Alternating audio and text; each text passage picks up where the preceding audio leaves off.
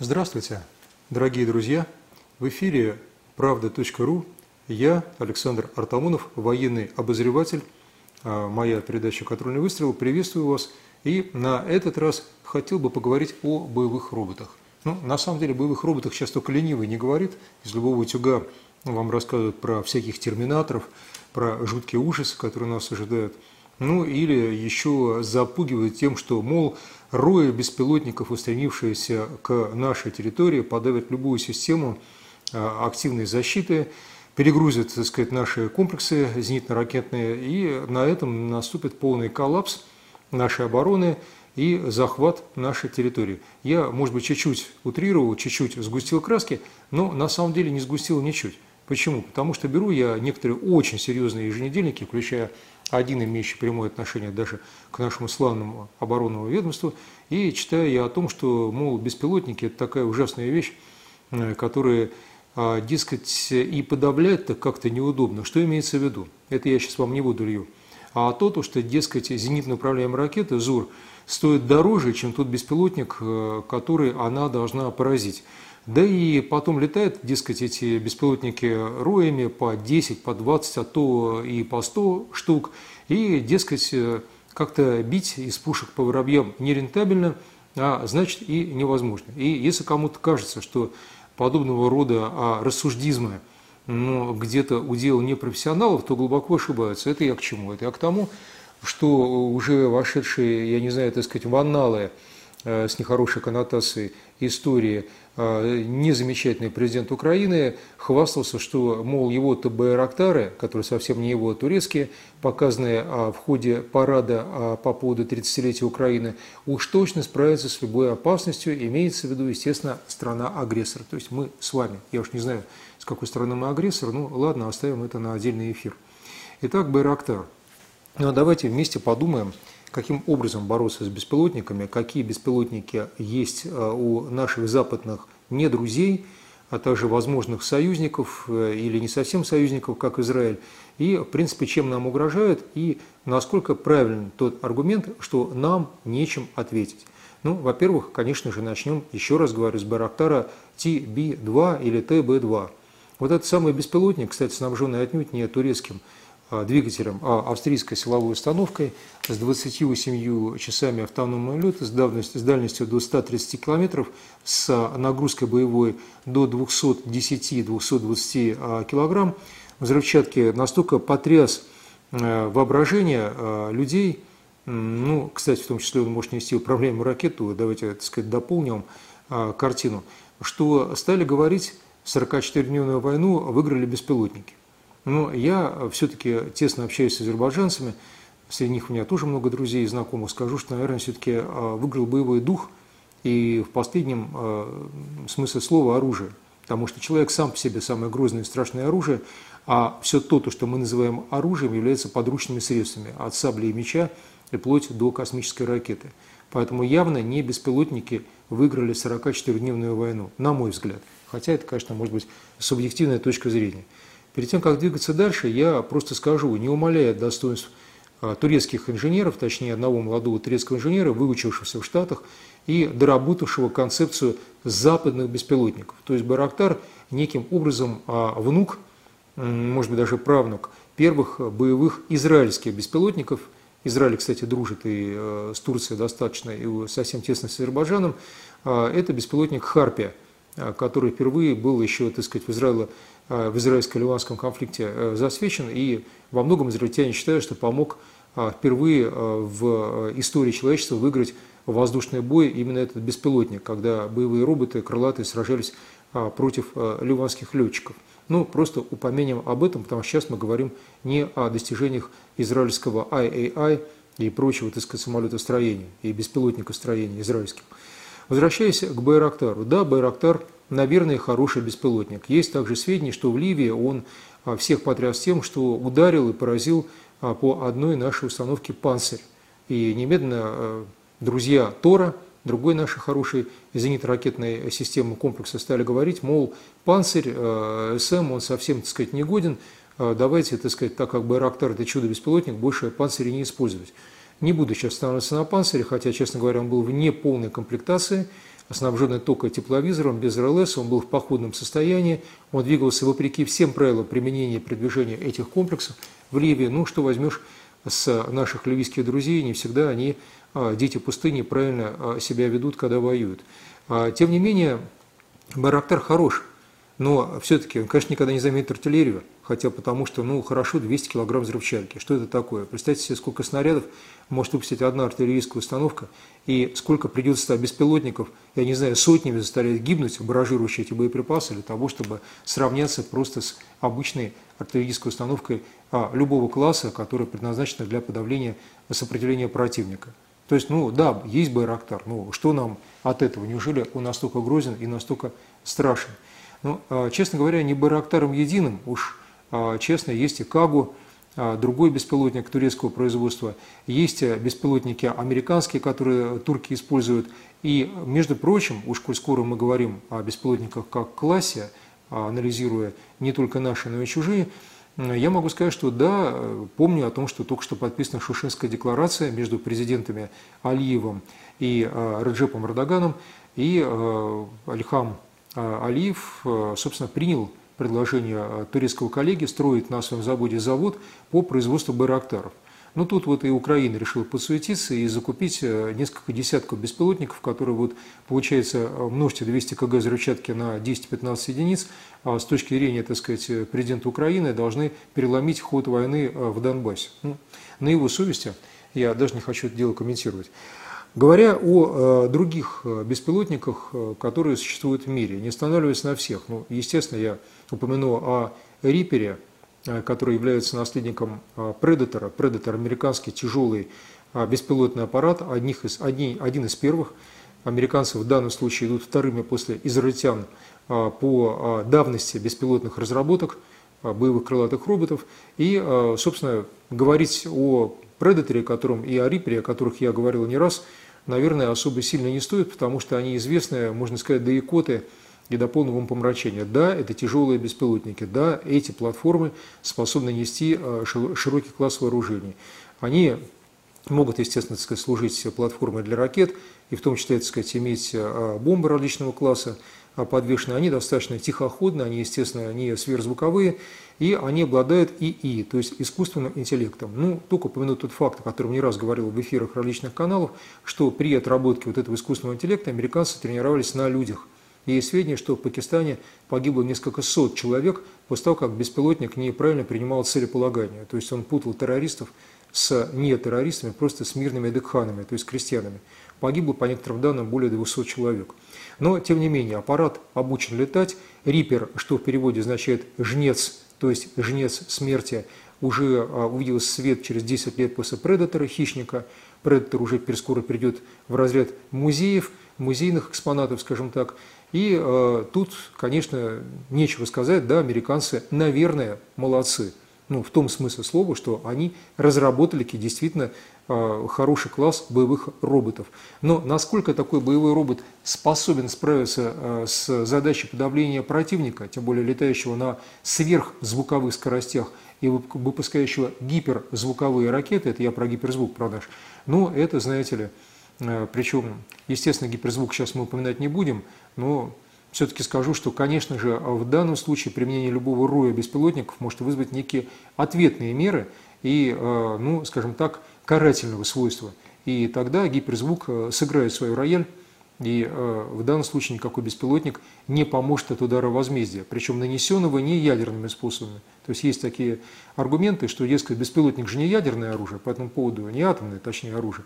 Поэтому ну, нанесет удар какой-то рой беспилотников, отвечайте вроде бы а, а, оружием тяжелого класса, вплоть до сармата, неправильно. И вообще невозможно. Почему-то надо устраивать Армагеддон, когда просто упали беспилотники. Да, никто не будет так отвечать. Можно ведь ответить и просто болванкой, запущенной с гиперзвуковой скоростью, прямо по генштабу хватит кинетической энергии для того, чтобы поразить этот самый генштаб, о чем, кстати, не я говорил, а президент России Путин, не говоря о каком-нибудь там приблудном авианосце, заплывшем не туда. Ну да ладно, хватит э, фантазии. А возвращаясь к перечню различных аппаратов, которые существуют у наших, ну, скажем так, не совсем друзей, ну, а в любом случае а, есть э, такой вот Ха или X, точнее 47B, которые в состоянии совершить даже посадку на авианосец. Опять англосаксонской разработки. Я говорил о том, что искусственный интеллект шагнул у англосаксов очень далеко, возражать не буду. Меня заинтересовала другая разработка, нетипичная. Она касается квадрокоптеров. Точнее, такой вот аппарат S100 CAM коптер или CAM-коптер австрийского производства – это беспилотник, способный справиться с задачами обычного вертолета. Вот это действительно оригинально. То есть не так много в мире разработок боевых беспилотников класса квадрокоптер или беспилотников двойного действия, то есть способных на спасательные операции, операции пожарного значения, ведь это важно, потому что вертолет таскает вот эти ведра, резервуары с водой, и нередко подвергают экипаж свой смертельному риску. Вы понимаете свойство воздуха над пожаром, там прогары, воздух имеет плохую несущую способность, и экипажи вертолетов очень рискуют. А вот тут такой вот С-100 камкоптер. Тут австрийцы молодцы и говорят, что их С-100 камкоптер способен а, даже а, применяться а, при, ну скажем так, контртеррористических операциях, ну и, а, естественно, при эвакуации людей. Действительно, мне понравилось это оригинально. Ну вот RQ4 Global э, Hawk э, с высотой до 18 км 98 года выпуска, так сказать, и с достаточно хорошей, так сказать, э, нагрузкой, ну да, ничего не скажешь, это действительно здорово. В чем-то он одноклассник Рипера, Reaper у нас, если правильно, MQ9 Reaper – это разработка 2001 года, а вот получается, что Global Hawk 98 -го, то есть приблизительно в одно и то же время их делали и, собственно, одни и те же возможности а, у них есть. Так же, как вот и а, одноклассник RQ7, а, который обладает радиолокаторами синтезированной апертурой и может нести управляемую бомбу, соответственно, перемещается такой беспилотник со скоростью 227 км в час. Прилично. Это я про предыдущее поколение. Я упомянул в самом начале про беспилотники израильские, IAI продолжает развиваться, здесь ничего не скажешь. У них есть красивый бесплотник Hero, то есть герой. А, применяется он в том числе и азербайджанцами, а, есть а, и в турецких частях. И в данном случае, да, это очень хороший беспилотник, как разведанный, так и ударный, тут ничего не скажешь. Из гаммы беспилотных аппаратов Израиля можно еще отметить Хероб. Хероб – это фактически не разведывательный аппарат, естественно, не тяжелый, а баражирующий боеприпас – о них я чуть дальше скажу, когда буду рассказывать про нас и про то, что мы делаем, это отдельная тема. Но, тем не менее, такой баражирующий израильский боеприпас, опять-таки он есть и у азербайджанцев, есть и у турок, он а, способен, э, так сказать, обладает дальностью или боевым радиусом, как теперь говорят, действия до 1000 километров. 1000 километров, ну, весьма-весьма прилично. А э, Харпи, который я говорил, это один из первых беспилотников израильских, обладал дальностью 500 километров. То есть, действительно, Израиль развивает свою беспилотную технику, ну и слава Богу. Еще э, туда же вписывается и израильский Skylark. Ну, наверное, простое перечисление нас интересует, не интересует. А из тяжелых беспилотников класса американских, то есть Predator Reaper, там Global Hawk можно назвать Гермес – или Hermes 900 производства Elbit. Это не IAI, это Elbit Systems. В Израиле есть как минимум две конторы, которые производят боевых роботов и, соответственно, беспилотную технику. Это IAI и вот Elbit Systems. Так что получается весьма и весьма неплохо для наших, ну, в лучшем случае коллег, в худшем случае не совсем врагов. Это я, естественно, про израильтян, про турок – а, и, естественно, а, в меньшей степени про американцев, которых теперь уж никак к нам, друзья, не запишешь. И вот теперь а, мне бы хотелось остановиться на чем-то другом. На чем? Нам нередко рассказывают о том, что мы отстали – я даже беседовал с некоторыми азербайджанскими коллегами после э, того, что они называют Отечественной войной, то есть Вторая Карабахская война или 44-дневная война, окончившаяся Московской декларацией. И там вот э, нередко такие настроения, что а, в России нет серьезных беспилотных разработок, ничего не внедряется в войска, Америка, Израиль – это наше все, а Франция с Россией у глубокой дыре, как говорил когда-то незабвенный Никита Сергеевич Хрущев. Ну, позвольте вам сказать, что вы не правы неправы. Это я, естественно, адресуюсь к оппонентам не по поводу того, что сейчас я буду говорить об охотнике, о нем знают очень многие, но мы на нем все-таки чуть-чуть остановимся. А неправы а, потому, что мы сначала шли как мирная держава, я подчеркиваю, мирная, несколько по другому пути. Но мы а, на этом пути преуспели. Это я про радиоэлектронную борьбу. То есть в течение, ну, где-то как минимум 10 лет мы не особо сильно, как минимум, декларировали, скорее всего, развивали ударные системы. Мы скорее все-таки тогда но где-то с эпохи конца 90-х и года так, до 10 до 12 декларировали развитие все-таки обороны больше, чем средства а, нападения. Даже если у нас нападение, тоже, а, простите, а, некая оборона, потому что у нас нет доктрины агрессии ни против кого. И никаких там примитивных ударов мы тоже, в отличие от тех же американцев, носить не собираемся. Так вот, это я о чем? Это я о том, что у нас существует и опробована в Сирии э, система, э, которая ставит помехи. Это модуль помех поле 21. Одна из систем, которая мешает беспилотникам летать. Как минимум мешает, а скорее всего просто заставляет их мозги спекаться. Я не раз рассуждал о чудо-лазере «Пересвет», в эфирах, поэтому про специально сейчас на эту тему говорить не буду. Да, у нас есть лазер, который создает такое поле, в котором, по идее, беспилотники не летают.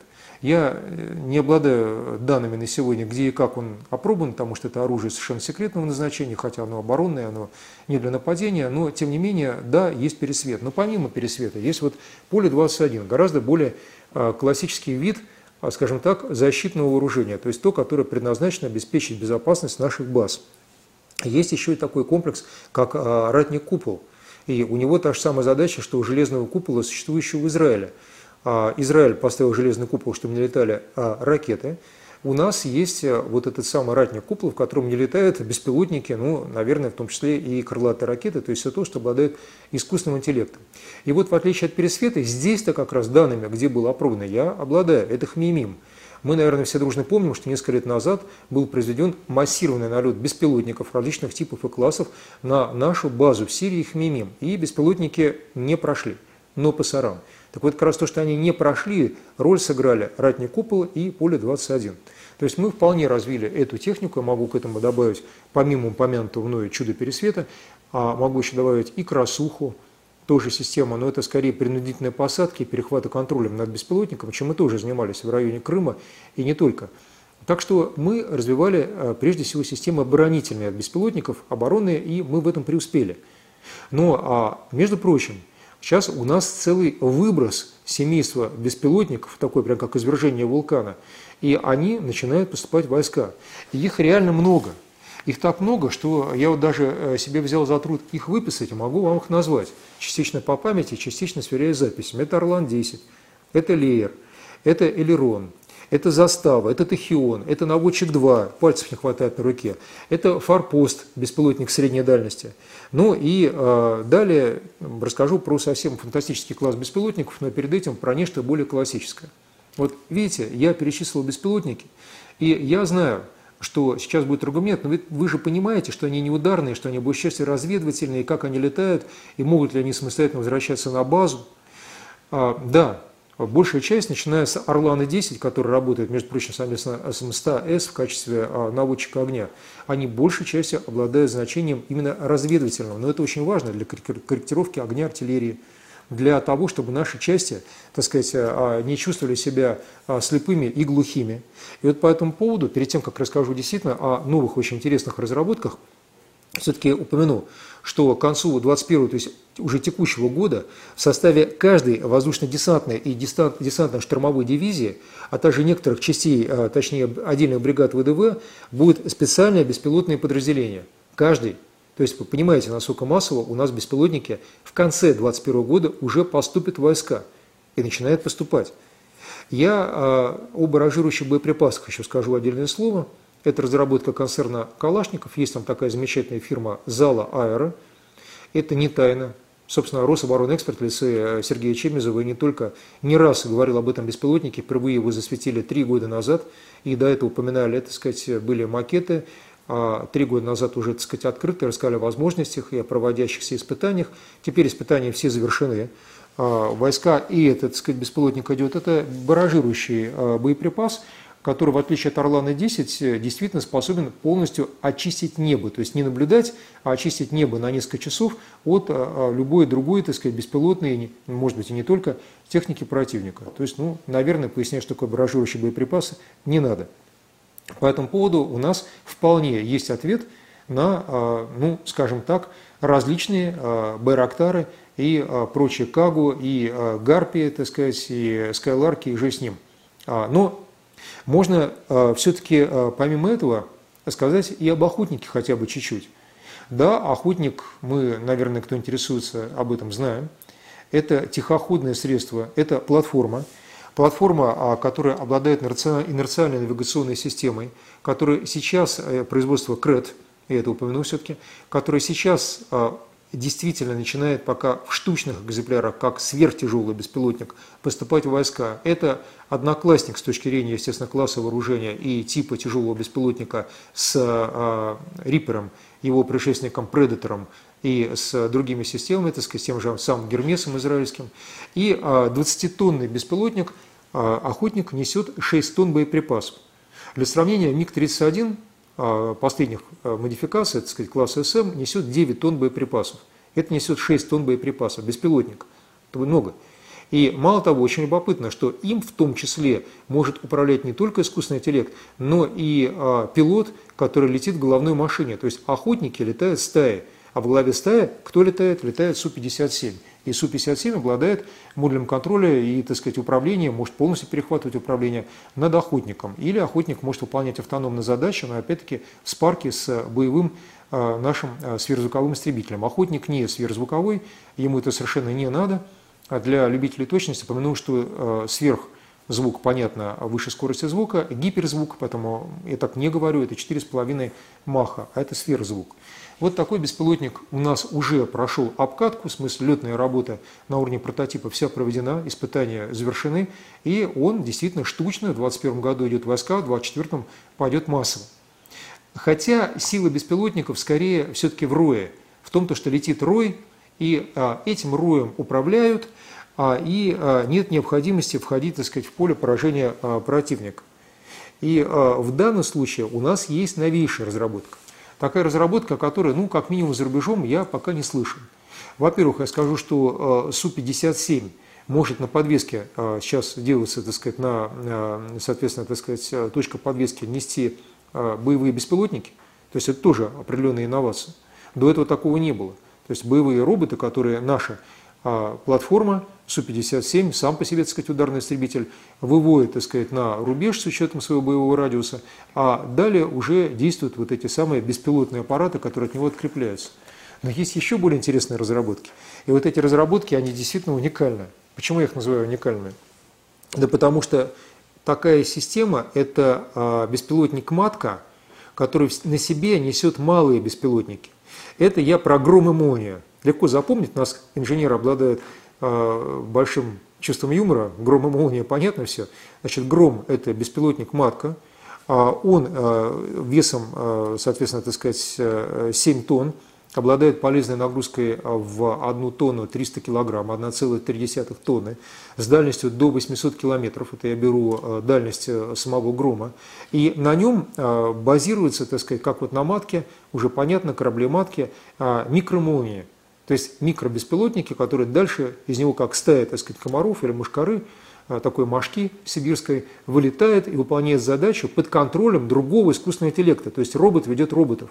А вот, этой, а, вот, этим, вот этим самым громом уже руководит головной, так сказать, опять самолет боевой, а, ну, допустим, Су-57. Получается трехступенчатая система от самолета с человеком, хотя тоже ударного, до баражирующего боеприпаса, который, как рой мышкары, устремляется на позицию кого бы то ни было. Вот такие у нас уже вполне действующие, рабочие, внедряемые или уже внедренные разработки. Ну и я в начале э, или где-то, так сказать, первой части эфира упоминал про австрийский квадрокоптер. У нас тоже есть подобный квадрокоптер, а это опять-таки разработка славной фирмы Зала Аэро концерна Калашников – а, они такое назвали, кстати, зала, зала 421-424. Но у него есть одна особенность, которой нет а, у австрийского аппарата, у австрийского а, беспилотного вертолета. Он, наш квадрокоптер, неуязвим для рэп-удара. То есть мы помним, что начал с того, что рассказал про поле 21, рассказал про, так сказать, ратник, купол, рассказал про пересвет. Ну так вот, все вот эти удары, а, а может переносить наш квадрокоптер а, зала 421-424. То есть его вывести из строя при помощи направленного рыбодара очень тяжело. Я не знаю, насколько он может противостоять нашим же системам защиты, но вот его разработчики, концерн Калашников, заявляют, что для натовских систем он будет очень крепким орешком.